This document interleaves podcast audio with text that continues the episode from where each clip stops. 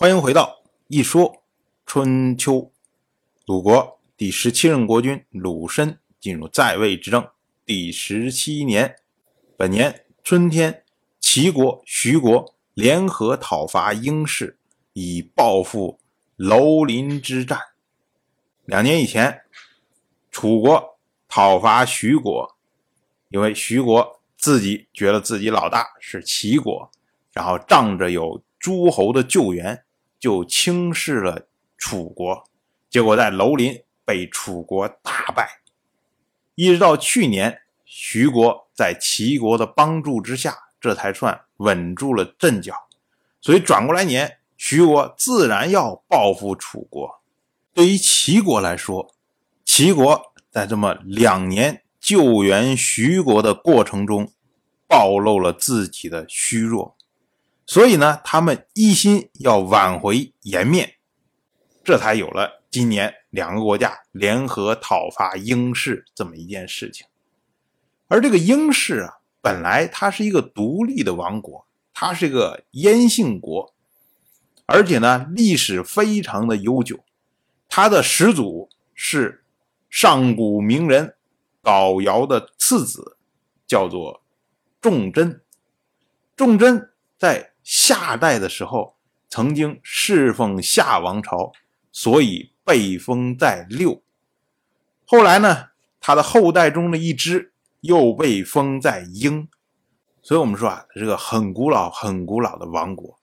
但是呢，他在三年前被楚国所灭，所以齐国、徐国联合讨伐英氏，也就是联合讨伐楚国。而为什么要选择英氏呢？就是因为英氏刚刚被楚国吞并，所以里面一定有人想要复国呀，想要什么样的？在这个地方，楚国的控制力最弱，所以联军也最容易得到成果。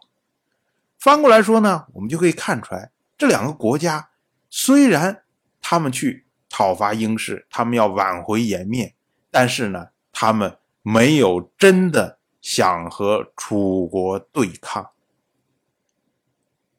这一点呢，就被写春秋的鲁国的这些史官看在眼中，所以呢，春秋记录这件事情为伐英氏，而不记录为伐楚。到了本年的夏天，晋国的太子。晋语作为人质来到秦国，秦国呢也就因此归还了晋国河东之地。秦国的国君秦人好还将自己的女儿嫁给了这位晋语。我们之前讲过，两年以前秦晋之间发生了韩元之战，结果晋国大败，晋国的国君晋夷吾还被俘。当时呢。秦国释放晋夷吾的条件，就是割让晋国河西以及河东直到解良城的土地，并且呢，要让晋国的太子晋语到秦国来做人质。土地的割让在当年就完成了，而这位晋语呢，则是割了两年之后才来到秦国。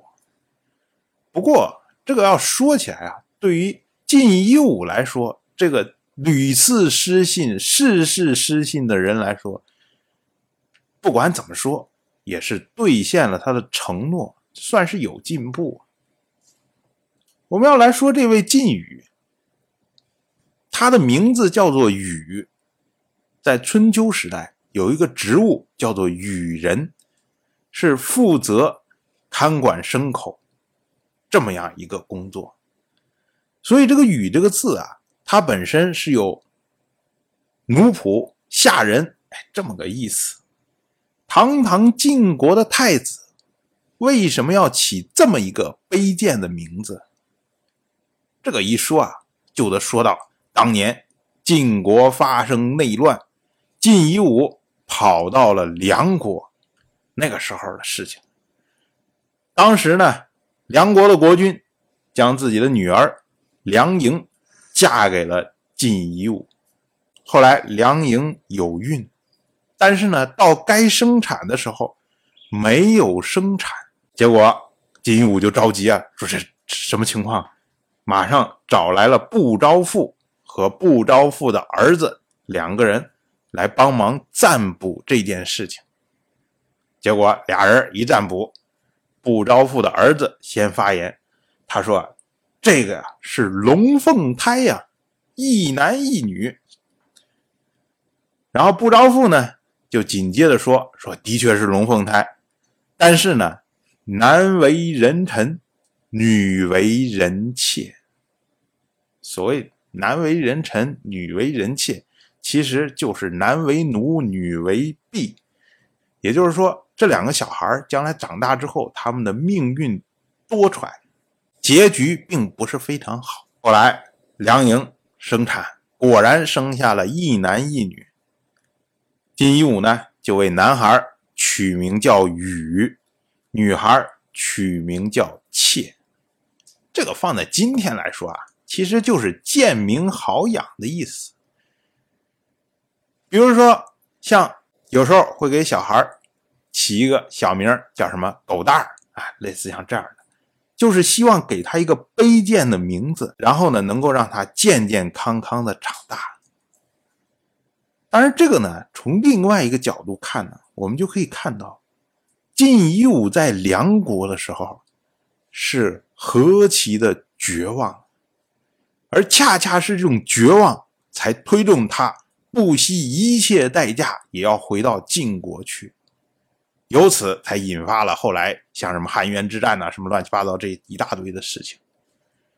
如今呢，这位晋宇，他跑到秦国来做人质，而他的同胞的姐妹晋妾也作为侍女，随同他一起来到了秦国。然后我们再来说秦国这边，我们之前讲过。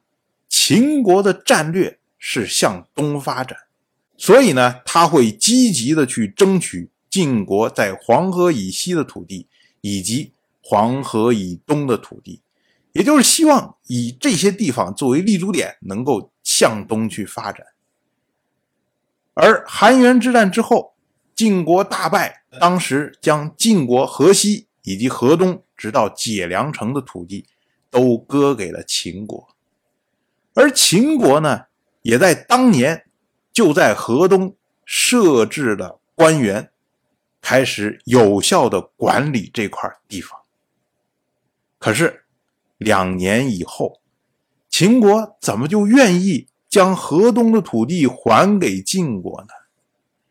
从这个啊，我们就可以看出来，秦国在这两年有效管理河东的过程中。遇到了非常大的困难。我们想啊，河东这么一块凸出来的这块领土，对于秦国当然有非常大的战略意义。可是对于晋国来说，这是如芒在背呀。晋国当然不可能说我发动战争，我把你从河东赶出去，这种事情是不可能的。但是呢，晋国可以采取很多这种私下的这种手段。来限制秦国在河东的发展，而秦国呢，他从本国要运输各种物资到河东去，都要通过黄河，这个会有非常多的成本在。所以秦国经过两年的有效管理之后，发现他在河东这块要想立足，这是一个非常辛苦的事情，还不如集中力量去发展河西。所以呢。他看，哎，晋国，你晋夷吾竟然兑现了承诺，真的将你的太子送到了秦国来。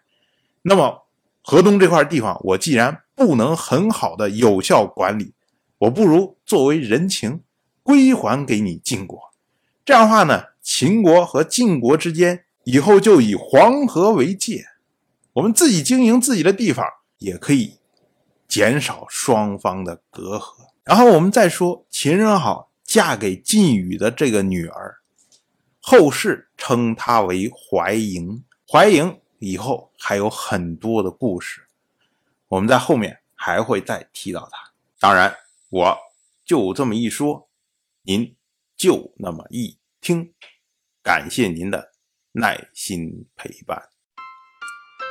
如果您对《一说春秋》这个节目感兴趣的话，请在微信中搜索公众号“一说春秋”，关注我。您不仅能得到《一说春秋》文字版的推送，还可以直接和我互动交流。我在那里等待您的真知灼见。